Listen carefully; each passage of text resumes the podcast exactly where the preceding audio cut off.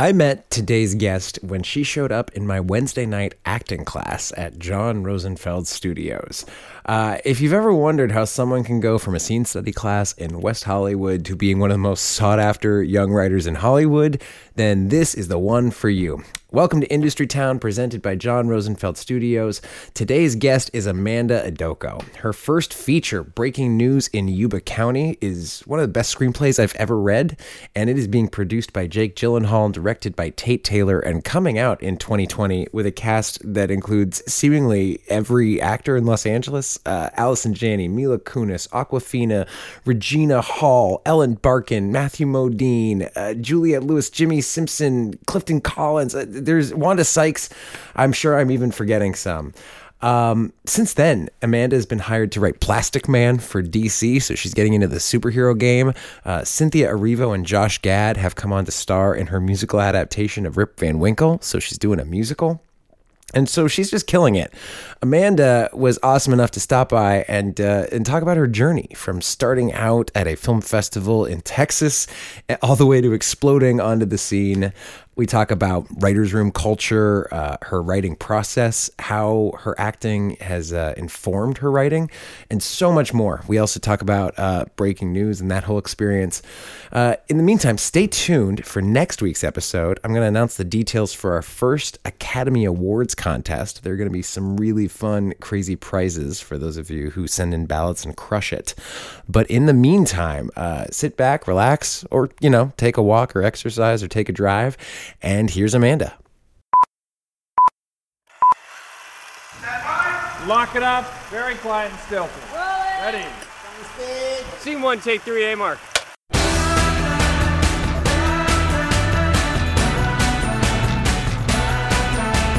Amanda Idoko, welcome to Industry Town. Thank you.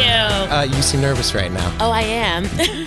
You're not ner- you're not interviewed very often, are you? no, I'm not. I'm not a. Um, I haven't. I don't really do a lot of podcasts or interviews. So, Do you have any expectations right now? um, I don't. I, I'm just here. I'm here to do it. I'm here to see what happens. No expectations, right? Perfect. So I just saw you at the JRS Film Festival, and Yeah. uh, I feel like that must have been kind of an interesting experience for you coming in as a judge. Yeah, yeah. I was I was talking to John about it there. I was telling him how it really was um, a full circle moment for me, like coming from the studio and having a short in that festival a few years ago, and now I'm being on the other side of it. It's been like you know, it was like really trippy, and like I really do feel like that was part of the beginning of of everything for me having that short because that's also where I met Pete, whose screenwriting class I took, and I wrote my first movie in that class. So let's slow down a second. Yeah. So you have your short at the JRS Film Festival. What was that called again? Biffles. Biffles. Is there a place that people could see that if they wanted to? Oh, I don't know. I don't. It's on YouTube so. or anything? No. I feel like that just started a great like hunt. Like, can people find this contraband short? So you have that, and that leads you to meeting Pete Goldfinger, who was a judge in the festival. He's been a judge every single year. I actually hope to get him on the podcast too. Yeah. And what did so what happened there? You signed up for his writing class? Um, yeah, I signed up for because I knew I'd wanted to write um, a feature and I'd never done it before, and so I wanted some guidance in that. And um, they were like, "There's a working screenwriter here," and I was like, "All right," and I and I was like, "Let me go meet this guy." Um, Is that usually how you are? Are you just like, let me go meet this guy? Um, I I mean, I think I try to like you know make opportunities for myself and like go after things that I that I want. Um, and so I know that Pete had a connection with the studio and they and had a, like a relationship in terms of like teaching. And so I was like, oh well, this is like a perfect opportunity for me um, to to learn something new and and and move in a new direction. So when you're gonna meet someone new, Mm-hmm. you're like, I'm gonna. You just said I like. I'm okay making things happen for myself. You want to go talk to this guy? Do you like make a plan ahead of time? I'm gonna say this, this, and this, or do you just walk up and see what the fuck happens? Um, yes, I think it's like see what the fuck happens. It's it real because it was. I think it was also because the environment was so casual and it didn't feel like a high pressure stakes and and and it was um, going in like asking for information. I was just like, I'm interested in this class. Like, let's talk about it, kind of thing. And he was so like open and and you know um, nice about it. And so what it didn't feel like high stakes. Okay, so we're gonna get into what happened to that class, but I actually want to go back, back, back, back. How did you find yourself in Los Angeles in my acting class? How many years ago is that now? Jeez, it feels like what four years ago. Yeah, which feels like ten. It feels like forever ago. But it's like four now, and you were there for like a year, two years. Two think at the years. studio for two years. Yeah, something like that. So, how did you find yourself in Los Angeles? What was your What was your way? Um, so I'm I'm from New York originally, and I came out here in 2013, fall of 2013. So it's like been six years I've been out here now. Um, and I knew I, I, I knew I wanted to to act and write, and so that there were just more opportunities in LA. And my first way in was I done the Austin Film Festival. So when I, I started writing in New York, um, I took a TV writing class when I was out there, and the first spec I wrote had placed in the Austin Film Festival, and so I went to that, and it was just this amazing writers conference, and just like again like. Um, I think honestly, probably like the one of the best writer conferences I've been to because everyone was so open. And Did you have a f- short film there, or did you just go I to had attend? a script there, so I had one of my scripts had placed there, um, and and it was just like a great environment, both in terms of meet like the panels and meeting. Like I met my writing mentor out there, and just meeting um, all my peers on the same level because it was just exciting to be part of this like group of like young writers, like you're just wanting to like do things, and so everyone at that festival was just like moved to LA, and I was just like, all right, sure, like you know, I've never lived in, I've never lived outside of New York, so let me try something new because I think that you know I'd been I'd, I'd been in New York for two years um, after college, and I think I'd kind of gotten comfortable, and I needed to like move to a new place and really just like dive all in and get out of my comfort zone and like make it feel like okay I moved here to LA to like do this so I better actually do this like and I think when I moved to LA was when I started calling myself a writer even though I hadn't done anything professionally because I feel like you know when you're saying you're a writer you have to kind of like back it up you have to actually be writing and so that do it. like that made me you know actually work harder at that um and I think it was the move that I needed. And it, and it, and I get it because I think it is generally hard coming from New York to LA. I know like a lot of New Yorkers aren't like huge fans of LA, and I I have like Who is a fan of LA? I don't mind LA. I like LA. I actually really like it, but I think it's the easiest city to hate. It's It all is. Think it's like- transplants. yeah, I you think could talk about traffic and air and all this shit. I think LA is like one of the cities that everyone just feels comfortable like shitting on, like regardless. And I was just like, you know what? I, I like LA. I, I, I don't mind it. But I do think that like in terms of like the artist community, um, just because I have a lot of uh, friends in New York who are just like, well, I'll, I'll go to LA when LA calls me. And I got here and I was just like, LA is never gonna call you. Like you have to like if you want to like be here, you have to like come in and just like start and just do it because you'll just find yourself kind of waiting forever. I And mean, you came out here. I mean, you're proof of that. You literally made a script that no one was paying you for. No one was asking for that script. Yeah. That script took you to a film festival, and then those people are saying, "Great, you've done work. Bring it." But it started with work. It wasn't like I'm just I'll check it out. I'll audit a Yeah. class maybe Yeah, and find yeah. an apartment. Like no, the work led to you coming here. Mm-hmm. Um, so then you get here. Uh, what are kind of the first steps for you? Um, so I got here and I was still working. I, I, I was in a good position because the job that I had in New York, I was working um, an overnight shift at a law firm. I was able to transfer to the law for the LA office uh, of that law firm. So I worked that job for like the first six months I was here, which like Okay. gave me a nice transition. Um, but then I also immediately jumped into class. So I joined. That's when I joined JRS um, because my friend Mega who I was in the same theater company in New York, was a part of it. She's like, joined the studio, and I was like, let's do it. Um, and met like a great like artist community. So that was like kind of my first like you know artist family out here. And then I was also doing. I guess for me, because I knew I wanted to both write and act, I was just like, I'm gonna follow both paths, and whichever door opens first, I'm gonna walk it, walk through it.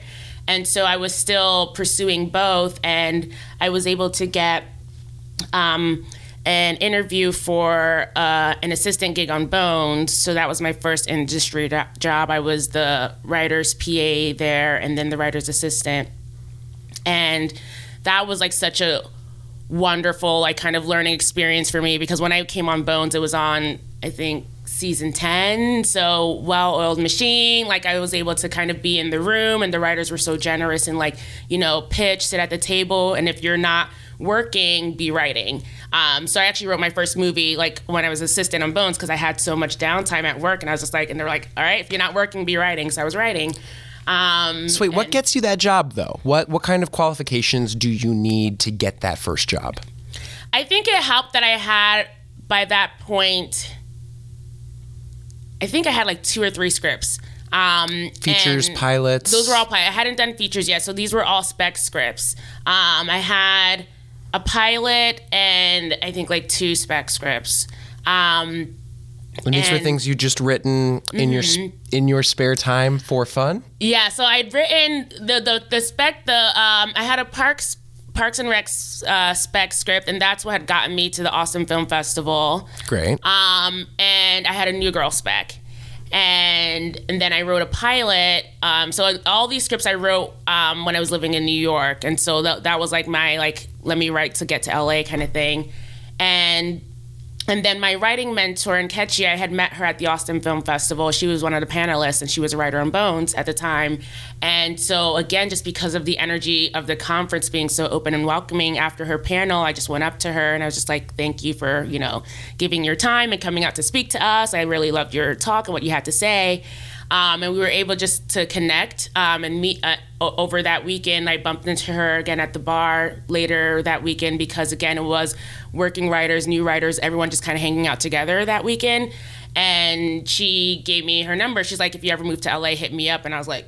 Listen, I will hit you. like you, you give me your number. Believe me, I will hit you up when you I come. have a question. And so, when you were about when you, so you say you went to the bar. That's where all the new writers are hanging out.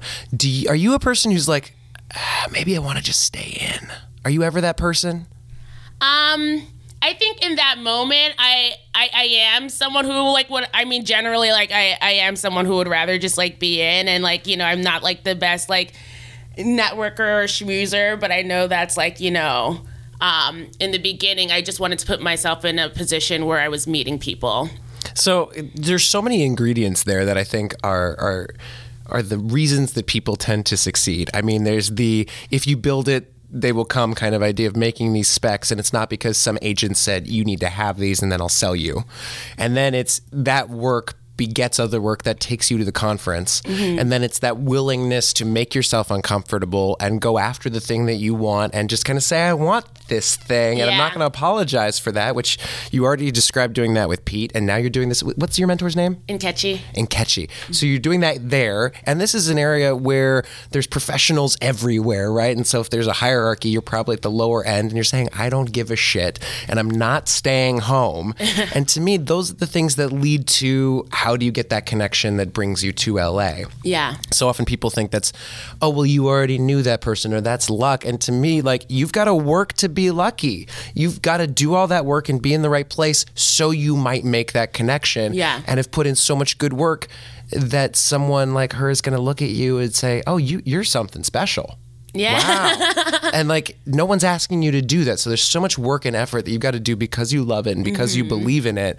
And that's really uncelebrated, unpaid, and probably alone that eventually paves the way for that connection. Yeah. Yeah. For sure. Yeah, that's that's powerful stuff. So you meet her there. Mm-hmm. You get her number, so you've got that Yeah. thing Yeah. with you to go to LA. Yeah, I got her number. I go back to New York, and I'm just like, all right, let me let me make plans and pack up my stuff. I'm moving to LA, you know, before the year's over. Okay. Um, and so, I you know, I went to my job. I tried to find a way to transfer. Um, I was able to transfer to the LA office, and when I came out to LA.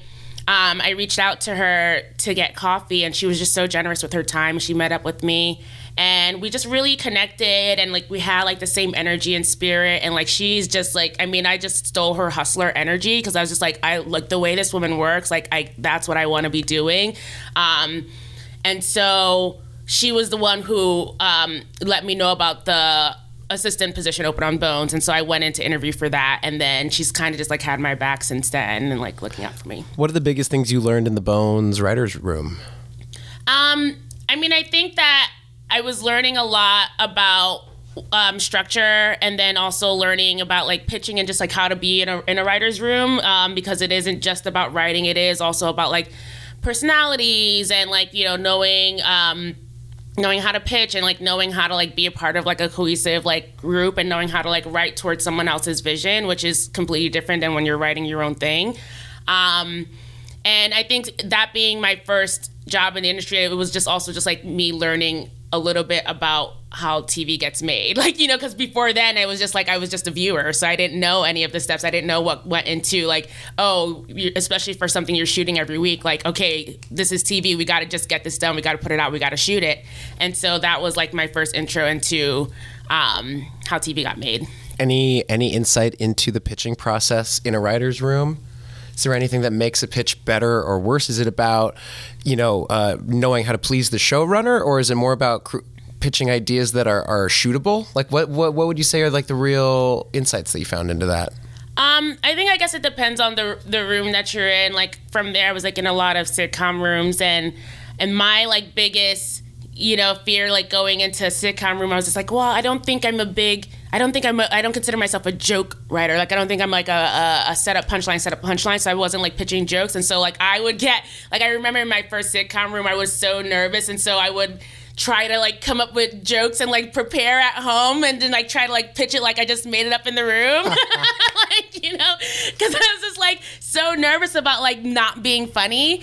Um, but I'm a story person. And so like, you know, once I got more comfortable with that and just leaning into the fact that like I saw story, I saw like, you know, stuff differently. Like I saw, I always came in from the story aspect and then my humor comes from the situations more so than the jokes. And I was just like, oh, that's fine. That, that that's okay to be that. Like I don't have to be like the um, the joke writer in the room. I could be like a story person. And I think once I leaned into like my strength, um, that I had like a, a better I had like better times in rooms. So how do we go from Bones to your first sitcom room? Um, so when I was on Bones, I applied for um, the ABC writing, the Disney ABC writing program. And I had been applying for like all of the writer fellowships like since I was in New York. So this was I think my third year applying to it. Um, like you know, because all the like NBC, like ABC, HBO, like all like the networks and um, streamers, or most of them have some sort of writing program for like uh, emerging writers.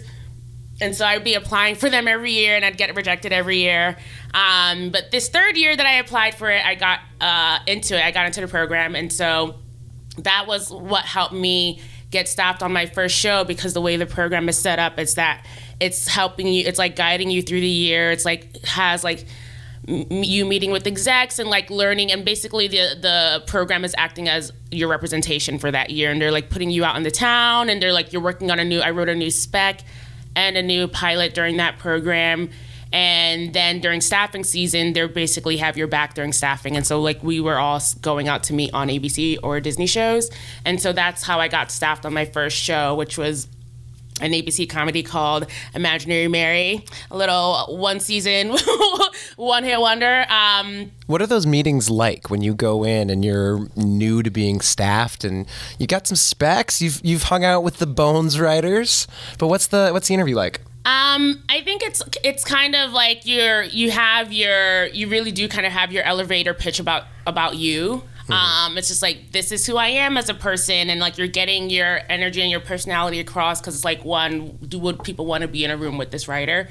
Um, and so it is telling your story. So I I, I got used to telling my origin story. like, Would you share it with us? oh my god, it really is just to like this is you know this is where I'm from. This is who I you know. But I think this is really important, and if you do remember it, I'd love to hear it a little bit because I, you know, in class and when I teach business classes, people have real trouble with this piece right here, which is just like who are you and why should I care? And they. Th- I think think it's this like oh it's networking and it's all so planned and it's all like mm-hmm. who do you know? I'll scratch your back you scratch mine and there's something so shitty about it. And I, I do think that sounds shitty. I don't think that's really what it is. I think it's being able to say without apology and without you know kind of stumbling over yourself why should you be the person who gets one of these coveted spots? There's just not many of them. And it doesn't mean that you are the best human in the world or the greatest writer or actor there's ever been but there is a compelling reason for Mm-hmm. you. This is why we teach people to, you know, start off by like, tell me some wins, tell me a personal one and a and, Yeah. a, and a and a work one, and don't phrase it that way. My personal one, and my work one. So that way, it's just like, oh, these are the things going on with me. Yeah. So, do you remember at all what your pitch was, even a Um, little bit? let me see let me i think i mean it's definitely trying to lean into um, things that that kind of make you stand out a little bit and that are memorable. And so i'm from like a super large nigerian family. So i would talk about being one of seven. And i talked about my you know entry into entertainment you know not having like not even considering it as a viable career option growing up because being Nigerian, like you know, it's like doctor, lawyer, engineer, and like when I started at Cornell, I was a pre med bio major, like on track to be a doctor, and like talking about that transition from uh, pre med to theater arts and like diving into that. And then you know going into New York and how my transition from being more because I started focused more on being an actor and then talking about how you know I you know getting frustrated with the parts I was going out for in New York and deciding like I'm going to write more for myself. Um and like kind of like moments like that. I don't remember the full spiel, but, no, it but I was like it because like, yeah. that's your story to tell. Yeah. You know, my my I just did another interview with uh, the people who did Oh Baby, Kate Mm-hmm. and uh, Kate and Brooke, and we were talking about how like that's just such a deeply personal story, and it's Yeah. theirs. Well, it's you know it's really Kate's to tell, and Yeah. then then she enlisted Brooke so beautifully in, in how to do that. it was such a great short. It was a beautiful short, but like that's that's the story that's the most present to her right now, and and, and rather than pretending it's not a big deal or shitting on it or whatever, saying like, no, this is the story I got. I'm writing with this, and mm-hmm. whatever that truth is for you, that's the thing that we want to hear. That's what you're gonna that's what you're gonna bring to the table. And I think it also helps as a writer to have, you know, a, a path and a background that isn't just, wasn't from day one, I was on this path to be a writer. Mm-hmm. Because, you know, when you're a writer, you're telling human stories. So, like, you want to have varied experiences. And, like, you don't, you know, and so I think it helped that I wasn't like, you know, I, and it's funny because I've been writing since I was a kid. And so even though I didn't know that this is what I always wanted to do, I think the fact that I didn't know meant that I got to do a bunch of other things and like kind of experience life, you know, in a different way um, and take a different path that like gave me more experiences that I could put into my stories. Absolutely. I mean, there are so many people who want these jobs. We just want people who have interesting stories. And so if you I don't know, if you lived in Nova Scotia for three years shoveling ice, I feel like that's at least an interesting story I've never Yeah. heard before. Lead with that. Yeah. Like, let me know more about that. And I think you should just have to also like go with. I mean, when you go in prepared, you know, like if you're meeting with an exec, like you kn- know what shows they're they're working on, and then kind of you you're never giving the same pitch all the time. You're kind of like gearing it towards whatever you want to get. You know, so like if you are like going out for a show about a blended family like make sure like if you're from a blended family like you hit that like oh i think you know i have a personal connection for this or i can tell this story because of this or if you're going out for a show about law like oh i went to law school like you know this show is perfect for me and so like putting your like real life experiences um, into what you're working on and then also like you know you're talking about what what you love and like what you love watching and what you love writing and like and I think kind of putting all that into towards like what you're hoping to get. So, what we're going to slightly deviate from the career path for a second. Uh, we'll pick it up again. But tell me, what did how did studying acting inform writing? Um, I think that for me, being an actor has really helped me as a writer because I know what actors are excited to say and play, and I'm really like every single person or every character that I'm writing is like a full fledged person, and so like I want everyone to have a moment. Is how I kind of always look at it, and so like even someone who's in one scene, I want that person to feel like they have something to do, um, and like has like you know a complexity to them, and I think I have, and I think that's why I'm like good with dialogue and with story because I learned it from an actor's perspective in terms of like scene study and breaking things down. And so I'm just like, would an actor be excited to play this role? And like, if not, like, how can I like make it better? That's so kind. you know? Are you an angel? Where did you come from? Um, when when did that first imaginary Mary show up for you? Were you still in class at that point, or you had you already left? Um, was I still in class at that point? I feel like I was in class maybe up until mm, through the program maybe, okay. and then by the time I was in, a, oh maybe I still actually was in class. I can't remember. It was so long ago. Fair enough.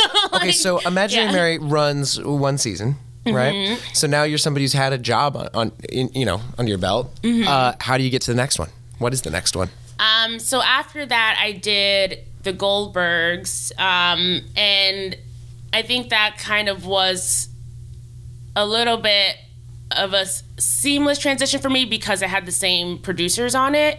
And so it was the same team that did Imaginary Mary did the Goldbergs, and so I was um, luckily able to kind of get into that room when Imaginary Mary was canceled. So, what was your in to the Goldbergs? I mean, you're talking about being from a Nigerian family of 7 mm-hmm. I feel like that brings a really interesting insight to a billion things. One thing that I don't know quite the connection is a family called the Goldbergs, right? so, what's your sell into that? How do you how do you find your way into that, and what's your role mm-hmm. in that staff? I mean, I think it's also it's a it's a family show, and mm-hmm. so it's like about it is about this like big family, and um, I think you know I was again it was like you know story, and so I was good on story, so I watched it. Sh- I like caught up on the show as I was like going out to staff on it, and I was like, oh, okay, this is like funny. I see, I see, I see um what I can like add to it. I'm trying to even remember what like my like you know because like when you are going out to staff on something like you're watching you like do a deep dive into the show and then you try to figure out what you could bring to it and like what how like what you would be in the room um, when you're going to that staffing meeting. Um, but yeah, I think that like having that connection to the to the having the same producers on both, and so like being like we were literally in the same building in the same like one floor above each other, and so like and it's Adam like was like running both, up, and so it's like getting a year older in high school. You're like, yeah. oh, I get to just hang out with the older kids yeah. over there, but like same building, so, I know it.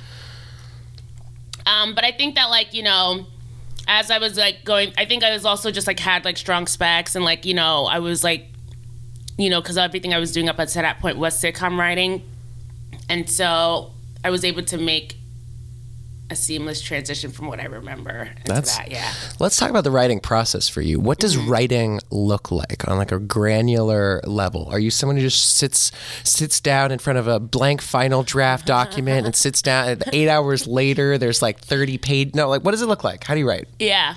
Um I feel like for me I I have to map everything out before I like actually start writing writing. And so I feel like a, a, story can live in my head for such a long time before I even put words to the page. And so it is. And so because I I'm I'm a fast I'm a fast writer when I get to like actually like typing it out but the story does live in my head for a while. And I feel like I'm thinking about worlds and I'm thinking about characters for a while. And you know when I'm starting something new it's like I have like this document of just like ideas or visuals that have jumped out at me that I'll like write down.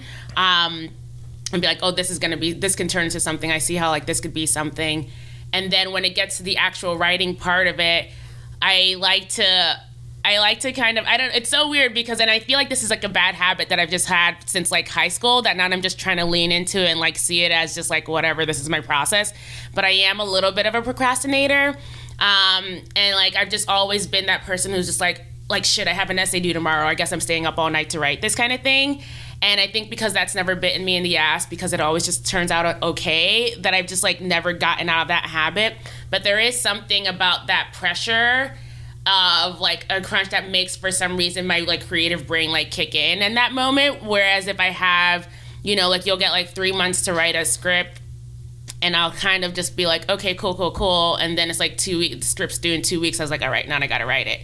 Um, but it doesn't feel like, and so like I do have, like, I do go through like the two weeks of just like, all I'm doing like for 24 7 is working on that project um, until it's done. But I feel like I'm able to do that because it's kind of been living in my head for like the months up leading up onto that. Sorkin, I read an interview with him where he said that like 80% of his writing process looks like him in his underwear watching Sports Center. but I feel like that's what you're talking about. He's like the ideas are all developing. Yeah. But get more specific about what that looks like. Do you have um, a notebook you carry around? Is it in your phone? Do you do voice memos? Like where? Because it sounds like you're sitting down with outline treatment, kind of a collage of stuff. Mm. So how are you developing that? Are you um, is, are you just living your life and ooh an idea? I'm going to write that down. Are you seeking out movies or TV that are going to stimulate this? Or mm-hmm. you, you going to the beach? Like what is it that brings about the creativity for you? Um, I think it's a little bit of a little bit of all that actually. So I do have like a notes, like a, just like a writing notes app on my phone. So whenever I like get a line of dialogue that like makes me laugh, I'm just like, who would say that? Like, what is that person? Like, I have to write it down because I was like, there's a character in there. Or if I get like a funny visual in my head or I see something, then I like jot it down so that when I'm starting something new, I always go through that notes app and is like, is this an, is this one of the new projects that I want to work on? Is what's jumping out at me? Um, and then if it's like something specific in tone, then I'll definitely you know read and watch things around that. Like I know when I was working on breaking news, I you know went back and was rewatching a lot of like the Coen Brothers movies because I know I you know I love that like style. So I was watching those. I love that you said that because when I describe that script to people, like, that's Fargo. It's like 2019 Fargo. Yeah. Um, well, we're gonna get into that. Keep talking about creativity. um, and so like reading, definitely reading, um, and watching things that are that I, that inspire the tone or similar to it, and like you know a lot of that, like for example, like on the TV side when I was starting out, I was like watching. Like if I'm writing a spec of something, I'm like watching all the, like those episodes. I'm watching, th- rewatching things that made me laugh, and just like okay, what was like funny about that, and like how can like I emulate that. And now I'm more on the feature side that I'm like writing like in my own voice and my own style. Like it is like um, rewatching like you know writers and like movies that like did inspire me and just like stuff that I want to emulate. What are some Um, favorites? Oh my goodness. well, I do like Fargo is like one of my favorite movies. I love Burn After Reading. So good. Um, and like my cousin Vinny is like super classic for me. I can watch that all the time. Like Sister Act, both Sister Acts actually. Do you ever go back and actually like find the script and like do a kind of watching and reading at the same time? Is it ever that kind of uh I don't know, mundane's the wrong Mm-hmm. word, but I mean that feels like very busy worky. But are you ever doing one to one or is it just watching that movie and thinking about why why does Sister Act work the way it does? And like it's a really well structured movie. You can actually learn a lot by just thinking Yeah. about how that movie's built. Sister Act, like the first one is like such a because I love I love like kind of like accidental criminals or like misunderstandings and like ordinary people thrown into like you know catastrophe situations and Sister Act is like all of that and it's so perfect. It's so good. like you know it's such a perfect movie. I actually have never read that script. Um, I'm embarrassed to say that I thought the song was My God, not My Guy. oh my god. I grew up thinking like, oh man, there's that really religious song about the woman who wanted to marry God. Um, but there is just like something about like you know having and so like you know like Ocean's Eleven like that's another one I rewatch all the time and so I feel like when I found the kind of style and tone I mean everything I do has levity in it and so especially like and so I love movies like that that can kind of toe the line where it's just like it's not a straight I mean Sister Act and Cousin My Cousin Vinny are like straight comedies but like I feel like there is like kind of like a line that they're on that like is not just like a straight broad ca- comedy Sister Act doesn't work if they're if Harvey Keitel doesn't scare you a little yeah, bit, right? Yeah, And, like, so and then they got like, Harvey fun. Keitel to play that yeah, part. Yeah. And so like I like and then and exactly and seeing seeing like things of um seeing like actors like in a different like way is always exciting and so I think that like I've always been obsessed with like that tone and so I love I love making people laugh and I love like kind of making people laugh in a surprising way. Are you into any screenwriting books? Did you ever read a bunch of those? Do you? I do you, did do some screenwriting? Do you stand for any of them? Oh my goodness, I did. I, well, the the screenwriting book I did when I was starting out was Save the Cat, which I think is what everyone does. Um, but I think you know in the beginning reading all those books, and then the TV book I did was um, uh, TV writers workbook. TV writers, I think it's Ellen Sandler or something like that. I'll find it Um, and put it in the show notes. Yeah. Um, but I think like reading those books in the beginning just helped me in terms of structure and like how I was like seeing and how and how and trying to make structure um how to have structure without like having a visible structure in a way almost. And so and so like when you're watching movies or like when I was watching movies before I kind of learned about writing movies, like you're just kind of watching it and you don't see like like the, the three acts and like all the dips, but then like getting the language of like, oh, you have to have, you know, you have to know what the character wants within the first five pages and like have like okay and then by this point like you have to like be into the story. By the end of act one like you have to know what the drive is and like you know the low point in act two and then act three go driving into act three. And so i feel like getting all those like languages and understanding the formula because it is a formula and i feel like um you know the the thing that you kind of have to learn to do is like use the formula but not make the formula visible Okay, I like that. That's fair. Um, we get from we go from the Goldbergs, then we go is the mayor after that, Um, and then it was the mayor. Yeah. and how was working on the mayor? That was the I guess Imaginary Mary was a first season show, but now you've got more experience under your belt, and you're getting to like work on this show that's finding its voice from the get go, mm-hmm. right? How was that? Mm-hmm. Um, I mean, I, what I what I liked about that room was that was that it was diverse and like up until that point, like I I had been like the only black writer uh, in, in any room I'd been in. But again, it was like you know I feel like first season shows are hard um, because they're you know it's figuring out what it is, and so it is a little bit chaotic and a little bit like hard figuring um, out what the show is going to be and like finding like a working groove. Um, and so I mean I loved all the writers that I that that that I like met on that. And I feel like we were a family. We became a family because like we went through something together. Sure. I actually want to go back for a second. I realized I had one other question on the. You were talking three act structure. Do you fully subscribe to the three act structure? Because some people I know swear by it one hundred percent. They're like, you know, this is your movie's. The first act is like the first sixteen pages, and then the middle of the movie is pretty much the whole journey, and then the third act is we're going to wrap it up.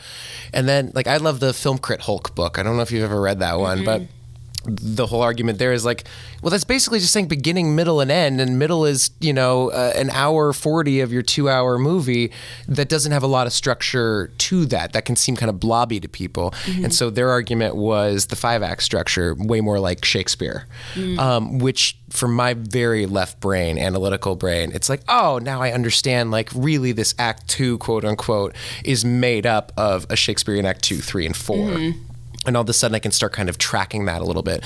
Do you does that does three act make sense to you? Do you feel like that's a little easy given how big the middle act is? How do you approach that? Um, I think a three act structure makes sense to me um, because it is like you want. It is. I mean, you start. It's all like you as long as you can track the character's journey, and so like it is like the beginnings. Like what do they want, and then it's like okay, how are they going to try to get it? What are the obstacles in the way? Obstacles in the way. How are they up and down, up and down, up and down? And now like shits get fucking crazy and you're driving towards the end. And so I can see how people think like act two, like you have to like break it up, but I haven't. You know, you know, there's going to be like the the major low point. Like you know, there's going to be all the obstacles, and so I think as long as in every scene you have to under, and I think that's like for me, like every scene you want to write scenes that aren't going to be cut or like that you know that you know that, That makes to be sense. there and so you know i feel like if you walk into every scene understanding what every character in that scene wants and how they're trying to get it um then then you're then you're gravy like i feel like that's what the act two is it's like okay in every scene like how are they trying to get what they want in this scene okay that didn't work or did it work and now what's next and like how are they trying to get what they want Do you have that all written down? What every single character needs? Is there like some giant board, or is that something you feel like you more? I just know it at this point. I've done all the work. That's someone else's I not put parking this in pass. my car? I gave you a different one. okay That's a, yeah like there are these very official parking passes that we make, uh, and uh, we had an extra one, and Amanda just had a little panic moment, but we're fine. Um, Um, I think definitely before I start writing, I have a very clear, like, I will make a map because a lot of my stuff, I love ensemble pieces. And so there's always a lot of characters in it and stuff I do. And so I have to make a map kind of seeing where everyone is at every single point and what they're doing and how what they're doing is affecting someone else. Um, and so I have that like literally like you know uh, that I will have up like as I'm look as I'm working I'm looking at this map so I can keep track of everything that's going on and then I'll have like a detailed outline before I even start writing. And I used to not be a believer of the outline. I used to be like, oh fuck it, I'm gonna just start writing. But I need like a good outline. what is to, like, in your write for. outline? Break it down for somebody who's never actually written an outline, and they just want to know, like, what does that mean? How different is it from like a term paper outline? Um, I I mean, my outlines are super detailed in that like you literally every single moment in the movie is going to be in that outline from beginning to end. And so I'll do like a French scene. You know, I'll have like the scene, the slug lines for each scene, and then like we'll just do a prose paragraph of like everything that happens in that scene, and then like slug line for the next scene, every single thing that happens in that scene. Um, until like the end, and so that I have like a clear map uh, uh, layout blueprint that I'm working from. Quick break to tell you that this episode of Industry Town is sponsored by Horrible Haikus, everyone's favorite offensive poetry game. This game is perfect for actors, entertainers, or anyone who's willing to just look a little bit silly in front of their friends. Uh, Horrible Haikus is available online at horriblehaikusgame.com. And if you are an Industry Town listener, you can get the game for 50% off with the code Haiku50. Again, that code is Haiku50. That makes the game just $15. So go check that out on online and get yourself a copy. What do you do when you get stuck? If I when I'm writing or with, with the outline. Well, my guess, you tell me. Maybe I'm interested in both, but it seems like if you do the outline right, Mm-hmm. you can't get that stuck later. I'm sure you can get a little stuck, but Yeah. it does seem like the whole point of the outline is to avoid the stuckness, right? Yeah, it's it's, it's a. I I think that like for me, I'll have that the outline, and if I get to a point where because it does change, it can sometimes change. Like as you're writing a scene, you discover like, oh, this is an interesting new reason or motivation, and that's going to ch- affect the trajectory of the story. Um, but what I love about having the outline is that like I literally have that in final draft, and so I can just go through the document and just write the scenes I'm excited about, and so I don't write in order. Um, and having an outline helps that because I could be like, oh, I've been, I really, really want to write this scene where she does this, and I'm excited about that. And I always say like, write what you're excited about because it'll just be uh, better, and it won't feel like, oh, I have to figure out how to get through this scene. And then when you're writing the scenes you're excited about, you'll find stuff in those scenes that you can go back and layer into the scenes earlier that you weren't sure how you were gonna write. I gotcha. Okay, that makes sense. Is there any other like ritual that you do to get unstuck creatively? Like, are you just like, nope, I got to put it away. I gotta, I gotta take a walk. I gotta do a dance party. like, what is the, what's the idea for that? Um, I am a big believer in walks. Uh, I love walking and and like thinking, and I'll have like I'll make like a playlist for that's the sound of like you know what I'm working on. Um, that's something I've started recently doing that I really like, and so having music going in the background that feels like the vibe of the movie. Are you talking like songs you love, like scores from movies, or what do you listen to? Um, yeah, like songs, and so like I'll, I'll like go through and just make like a Spotify playlist. I was like, oh, this is the vibe that I, I'm trying to go for, like, or this might be something that this character would be listening to, or something like that. okay, so when you want to get unstuck, it's just do something that changes up the energy and the vibe a little bit. yeah, yeah. And then sometimes it is just like move on from that scene. Like if I'm like stuck on a scene, like because I am very, I can get like very, um, uh, I don't even know the word I'm looking for, like obsessed with something. Like if it's not working, and like I'm trying to like be better about just like moving on from it, uh, and going to the because I could spend like hours like trying to figure out a couplet of a on, a- on a dialogue pattern just like and then uh, in my head I'll be like why are you doing this? Just move on. Like this is literally not the most important thing you should be doing. Um and so I find that like moving on from scenes that aren't working and just like moving into something that I'm excited about writing and then going back. So at some point, you made the jump to features, right? When did you start writing breaking news in Yuba County? So that I started writing even before I was actually stopped on any, any TV show because I started I wrote that when I was an assistant on Bones, um, and I think for me I knew that I had wanted to write a feature, and that's like why I took Pete's class and.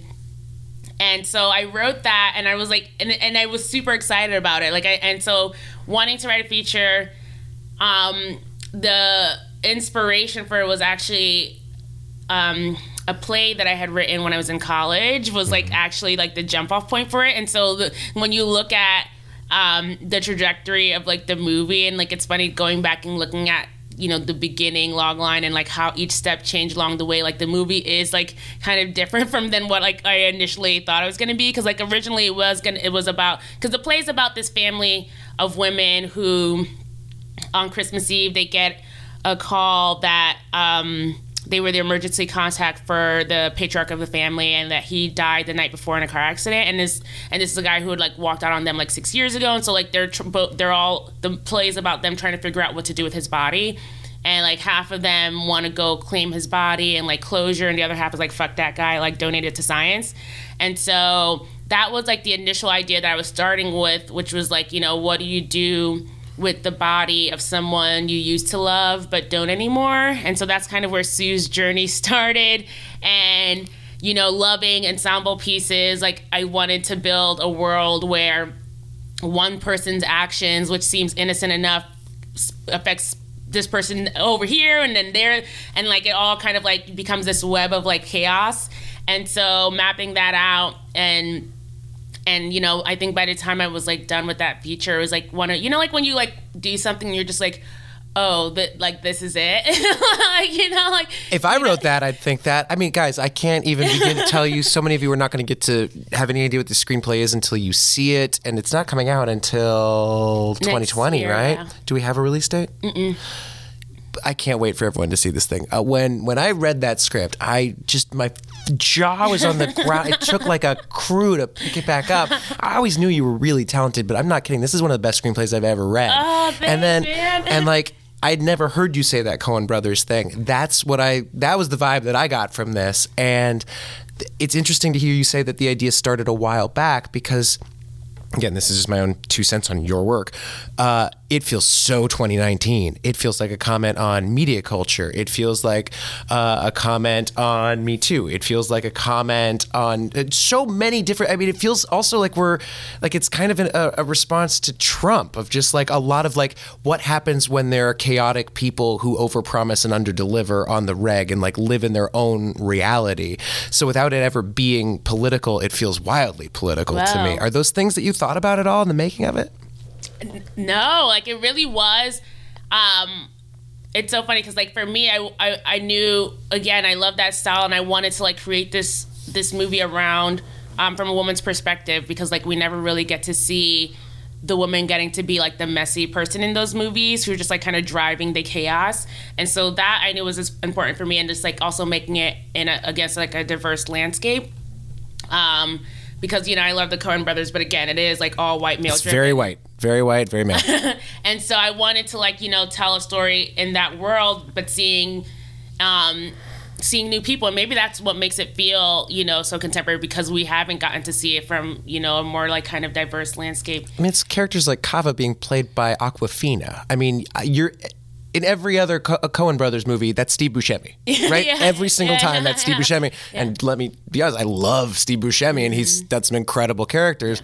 But it does change the game. I remember we worked on it in class a little bit, yeah. and people, the women in the class, were dying to play that part because when do you get to play a part like that? When do you get to be the sociopath with a gun? Yeah. You know, and the the delight in so many people's eyes, it was it was palpable. That was like, I mean, when you told me that you guys were doing it at the studio, it was like so trippy for me because it was just like, whoa, like to go from, because even like, you know, I did a scene from it way, way back, like for Solstice. I yeah, we do a class at the yeah. studio, uh, at the in the in summer and at the very end of the year. That's just basically a celebration of people's talent. Bring in whatever it is that you love, a scene that scares you, a scene that you've always wanted to do. Fuck casting, screw any kind of uh, norms that are on there. Bring in other talents, do stand up, bring in your scripts, and you I still remember this about you, which is you're like second class was a solstice class, and you brought yeah. in more work than anybody by like eight times over, and it was all prepared. You had like a song, you were in everyone else's scene, you had like five scenes of your own. I feel like you also did like a monologue from a play, and then you also were like,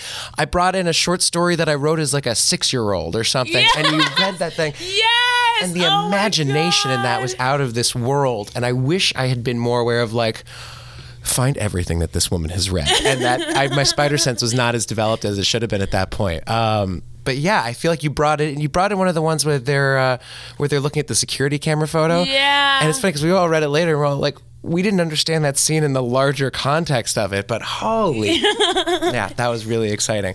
Um, how did that movie get made? I mean, a lot of people have a have a really good screenplay in theory that they have. Mm-hmm. Uh, yours got fucking made and like made to the extreme. Oh you have God. movie stars in every single part. You've got an incredible director.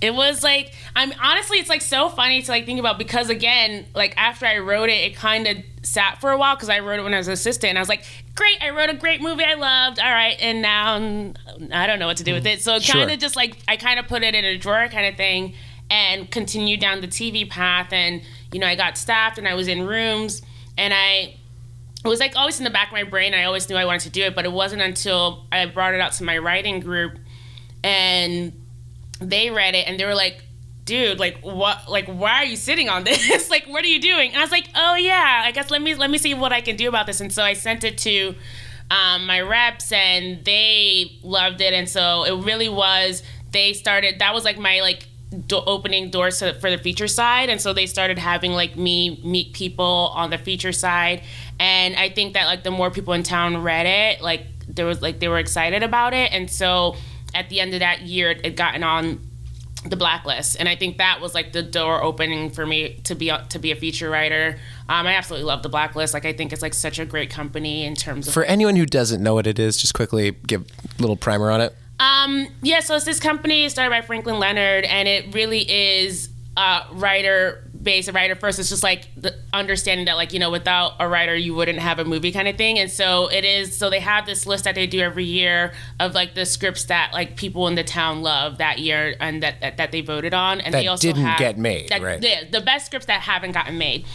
Um, and they also have like a platform that um, people can submit their scripts to as well. And so it is just like opening a door for people who um, didn't like haven't you know haven't made their movie but So- have a great script. So you get on that list, and then what? Tate Taylor calls you and is like, "Come to New Orleans, let's make it," or wherever. I forget Um, so it, it got on the blacklist in I think 2017. Um, and then Franklin, who like runs it, like he loved it and like he wanted to be a part of it. Like he's a producer on it. Amazing. Um, and he linked up with uh, Riva Marker, who like runs Nine Stories, and they like decided to do it together. And I think that like it, it going around, I don't know actually how it came to Tate, whether it came through them or like through his manager. His manager has said that he sent it to Tate, and so somehow like it came across Tate, and he loved it, and he was just like, I love this for Allison. Um, Allison Janney. who is literally like fucking bro like I felt like it was like a masterclass watching her like perform like she is so amazing like like There's an she- amazing. Uh, it's either Instagram or Twitter, which is just like uh, Allison Janney moments or something, and they'll just tweet out like, "Here's Allison Janney wearing a boa," and it's like always way more remarkable than you think it's gonna be. You're like, oh, oh my god, that just did something for my day. she's truly truly brilliant um and so I think once that like happened there was just like so much energy behind it Where And this in relationship to her Oscar? Because she just won last year for I just won an Tonya. Oscar Like, was I think this, it was maybe right after so I think so she's got a lot of momentum. Yeah, she's figuring yeah. Mm-hmm. out what is this next thing for me. Of course, while she's still shooting Mom and a billion other things, because she's in everything. I mean, in a great way, she's in everything. I love seeing her and everything Yes, like well yeah. deserved. Yeah.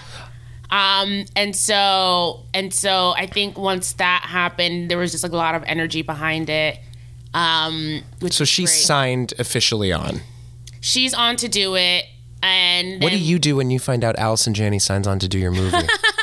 I mean, it's just like it's like every the whole process, like because it also happened so fast, and everyone's like, movies don't get made this quickly. I'm just like, ah, I don't know, this is great. I'm so like, you know, like it, it was surreal. Like it was just like, you know, you What's see the moment right after you get that call? Are you just like shaking in your room? Or are you like, well, I guess I need to like go walk around the block? Like, are you telling all your friends like, meet me for cocktails right now? Drinks on me. Like, what is that moment right after you find out that like a major movie, an Oscar winner wants to do your movie? It's I mean it's so it's truly amazing. It it really is just like a it felt like a dream and it was just like and you know especially because with that it's just like well this now feels like it really is going to get made and I'm going to get to see it and you know when you write something you want to see it and so and then to see it with like an actor at that level it's just like holy shit like you know it's just like this was so and i think that like even like for me i was just like okay okay people are paying attention right now and i gotta write another movie like real quick while they're still paying attention and so like i wrote like dead dad's club and like you Which know is your next movie that you're making, Mm-hmm. right? Is that where is that? um so that right now is we have like producer and director attached and now we're setting it up Okay. Mm-hmm. And then in the meantime, there's been some crazy other things been announced for you, right? yeah Can we talk about these things? I mean, I feel like if they're in the Um, yeah, trades, we can talk a little bit. Yeah, yeah. I mean, it truly was like the last two years has been. I think off of those two specs, breaking news and Dead Dad's Club, people kind of got a sense of my voice um, and knew what I was about, and and so I was like fortunate to kind of um, before anything even came out. Um, get get, um, get on projects that are so varied you know like doing like the superhero movie and doing a musical So she's doing a musical and she's also writing Plastic Man for DC. These are like as varied and as big a fucking deal as you can imagine, right? it's like it's truly like I mean, I was like having like a holy fuck year year. I was just like, okay, okay, like this is but I think that also like they're so varied, but like I feel like you'll feel me in all of them because of, of like the kind of like tone I have. And I think I was happy and fortunate that this all happened before anything came out um, so that i wasn't like put in a box of like okay this is what she does or this is her style um, because they are so all different. And so i'm excited to like get to play and they're all genres that i love. Like i was like a high school musical theater kid so like to write a fucking musical i was just like i've been wanting to do that. And like you know it was just like so exciting for me. And and you know i love superhero movies. And so like to like get to play in that genre. Did like you know super- Plastic Man before that? Was that was that particularly a character you knew, or was that like I got to learn about this? I've got to deep dive. I got to read a whole bunch of issues.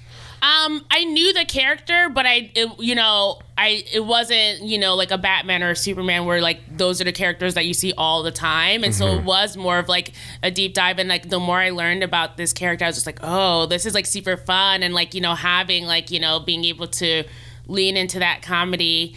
Um, and I think it was also exciting that like you know he isn't as well known of a character because that kind of gives more Yeah, there's room to introduce wiggle room. Yeah, introduce a character. an origin story we might actually need. yeah, yeah. God, Yeah. I, I recently saw Joker, and you could say a lot of different. There's a lot of interesting things to chat about with that movie, but. Why do we need to keep seeing Thomas and Martha Wayne get shot? I feel like I've seen that more than the Yeah. crucifixion of Jesus Christ. it's like the image of Yeah. our culture, and it's just like, for God's sake, guess what? And there's so many characters, superhero characters. Like there's like you know going in. There's so many like you know cool characters that we haven't seen on the film side, and so Yeah, it's like I'm let's give them a excited voice. that it's like opening up to more people. So where are these projects right now? Are these like you're leaving here to go write both of them at the same time? Are they done? Are they set up? Like where are we? Are we not allowed to say anything? We are not allowed to say a damn thing. She's giving me quite a coy smile right now, and I'm going to respect the hell out of that. Um, I have a couple more questions for you, but we're kind of nearing the end. Um, one that I'm sure there are people hearing this right now, and they're thinking like, okay, so in six years, she goes from somebody who's never been in a staff room to writing multiple movies and having Oscar winners in there. Do you ever have imposter syndrome? Do you ever have that moment of like, they're going to figure me out? Because I have that. Mm-hmm. I'll book just another acting job, and I've got dozens of credits. Yeah. And I've done it a whole bunch of times, and I still will have that moment of like, but they do know it's me, right? do you ever have that, or is that just kind of your superpower? I think that like in the beginning, I had like a little bit of that, you know, of like you know, oh, I haven't done this before and I don't know what to do and I don't know what to expect. But I think that as I and I, and I got this from my mentor actually. She's the one who's just like you have to understand and respect your value. And like that's always kind of like stuck with me because I'm just like, yeah, like I deserve to be here and I'm like work really hard and I'm good at what I do. Like why should I like go into a room being like, oh, thanks for letting me be here? Like no, I should be here. And so like I feel like I I've loved that energy that she's kind of instilled in me. I think that's remarkable because, gosh, I mean, like it's one thing to say that, it's another thing to believe it. And I do, I meet so many creatives and so many struggle with that piece. And on some level, I wonder. I wonder how much is just nature? How much are we born being able to accept that? How much is stuff beyond our control, like whatever imprinting happened when we were like a kid or something like that? And how much is just getting a yes in the right moment? Um, or is it maybe, you know, some secret doubt that we have that we haven't fully like dealt with yet? But that imposter syndrome, I think, keeps people from even you know, we, we talked at the very beginning about this, about you being willing to walk up to somebody and introduce yourself, and that's how you end up meeting your mentor. And I feel like that imposter syndrome gets people so early that they never even take that first action. And it's so wildly impressive to see that it, it might not be easy for you to do that. Like it clearly takes a little bit of like, ah, I'm gonna, I'm gonna do it. But there seems to be like a, an optimism and a belief that it's gonna work out, and that's a, just a remarkable thing to see. Do you feel like you've always had that?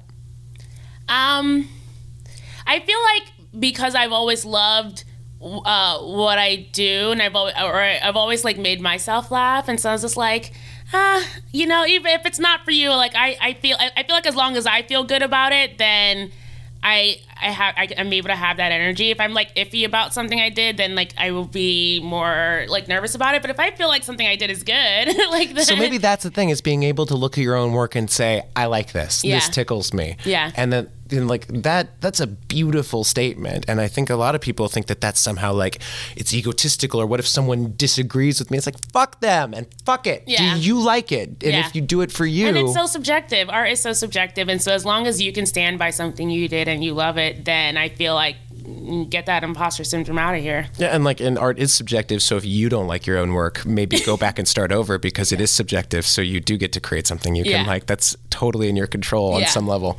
Um, okay, a couple last, uh, couple things. Um, did you ever do any uh, like table reads for Yuba County? Um, yeah, I did. Oh my goodness, I did. I did like I, I remember this was like years ago. Probably like when I was assistant after I wrote it. Um, around the same time, probably I was doing it in in your class. I had a bunch of like JRS people come over to Mega's house, and we just like read it out loud. Which was like so. I mean, I love hearing my stuff out loud and love hearing like what people are responding to. So I always try to have. To classmates do it. yeah, yeah. You, have you ever either breaking news or any of the other ones? Have you ever had to do a more structured table read for producers or for people developing it with you? Um, not on. I mean, we do that on like the TV side. Like you always have like a table read before um, you shoot your episode, but not for not for any of my features. I have done that yet. So have you ever in any of them? I guess the one I'm most interested in because I know it the most and you can talk about it the most is breaking news. But have you ever gotten just a whole bunch of notes from somebody, from some exec, and had to deal with that?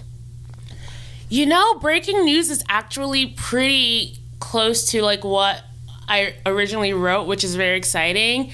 Um, and I think that like with me for notes, what I've learned is that because I was definitely someone who like hated rewriting. Like, you know, it's like, no, I, I wrote it, it's perfect. Like, I don't want to change anything. I already like tore my soul out and put it on paper.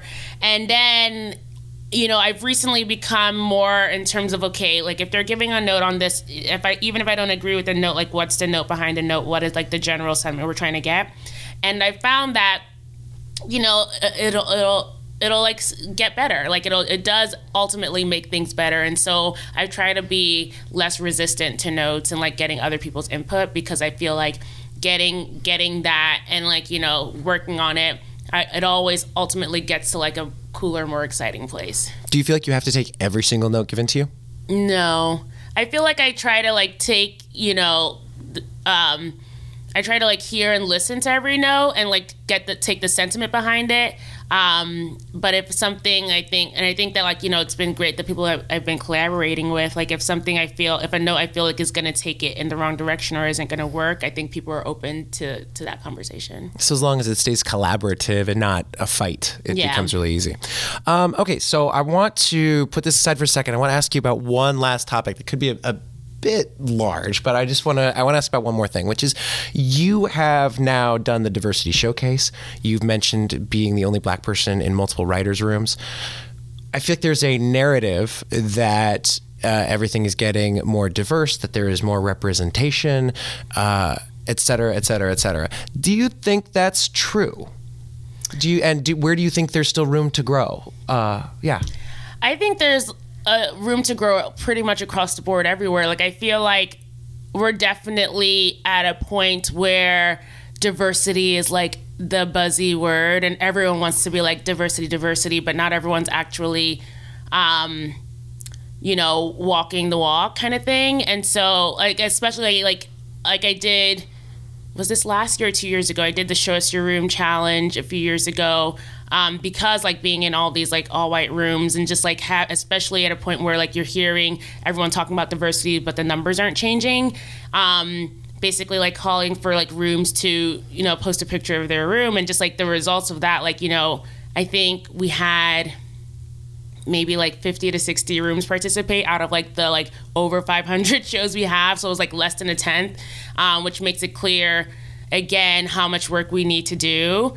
Um, and you know even of those rooms that participated i feel like 75% were run by um, people of color or women. And just again like you're seeing again who is hiring more diverse rooms. And so i feel like we have to make the diversity issue not like an industry problem, but like, you know, something that we could fix on like a micro level. Cause I feel like when you make it just like, oh, well, that's just like how the industry is, it becomes like a problem, like this faceless problem that like no one can fix except for like the faceless industry. And I feel like everyone has a responsibility to be, um, to be making sure that there are more more voices in the room. I mean, and not only just because like it's the right thing to do, but honestly because it is better for your content and better for their product and like better for audiences because people want to see themselves represented on screen and like you can't and like it, things just are better when you have more voices in the room. Like if you have ten of the same voice in the room, you're not going to get like a nuanced, interesting story out of there. And so, I would I want to see like you know more people like taking active steps to build you know more representative rooms and more inclusive rooms and like on you know on the feature side having more um, people uh, having more like people of color like behind the scenes like because i think that like yes you can have you can have you know that on screen but if it's not also looking the same behind the scenes like i feel like that's a little suspect and Yep. so you know like who who are telling what stories and like you know how authentic are they and so i think we definitely have a lot more work to do in terms of like getting more voices in here Yeah, that's it's important. Uh, let's wrap this up. Uh, anything that you have to plug right now that you're allowed to plug? I mean, breaking news is going to come out in 2020. You're Yeah. writing up a storm. Uh, you know what? Just Google her. Trust me, it's super interesting. Uh, there's a lot of amazing stuff out there, and uh, if you haven't heard her name yet, uh, get ready for the next couple oh of and years. go see parasite because it's fucking amazing I was gonna say, have you seen anything? Oh my I, god! I actually brought oh it up god. on it's the like last my- podcast. I like, think it's like see it. pushed this way into like now my top three favorite movies of all time. It's inc- how many times have you seen it? I've only seen it the once, and off of that, like off of that one time seeing it, it's already one of my favorite movies. Easily my favorite movie of the year so far. Oh, what? Hundred percent. Oh my yeah, go fucking see Parasite. Go see Parasite. That's what I'm Parasite. plugging, Parasite. Yeah, go see Parasite. Do you have um, social media? Uh, Instagram, Twitter? Um, yeah, I'm on Instagram and Twitter. Uh, What's the handle? um, Amidoko, A M I D O K O. cool, and it'll be in the show notes. Uh, Amanda, so good to see you. I adore you. Thank you so much for making time to uh, to chat with us, chat with me, and everyone else. And uh, maybe when the movie's coming out, we can have you back on. Yeah. Oh, it would just be the best. Thank you so much. Until next time. All right. Thanks. Bye, guys.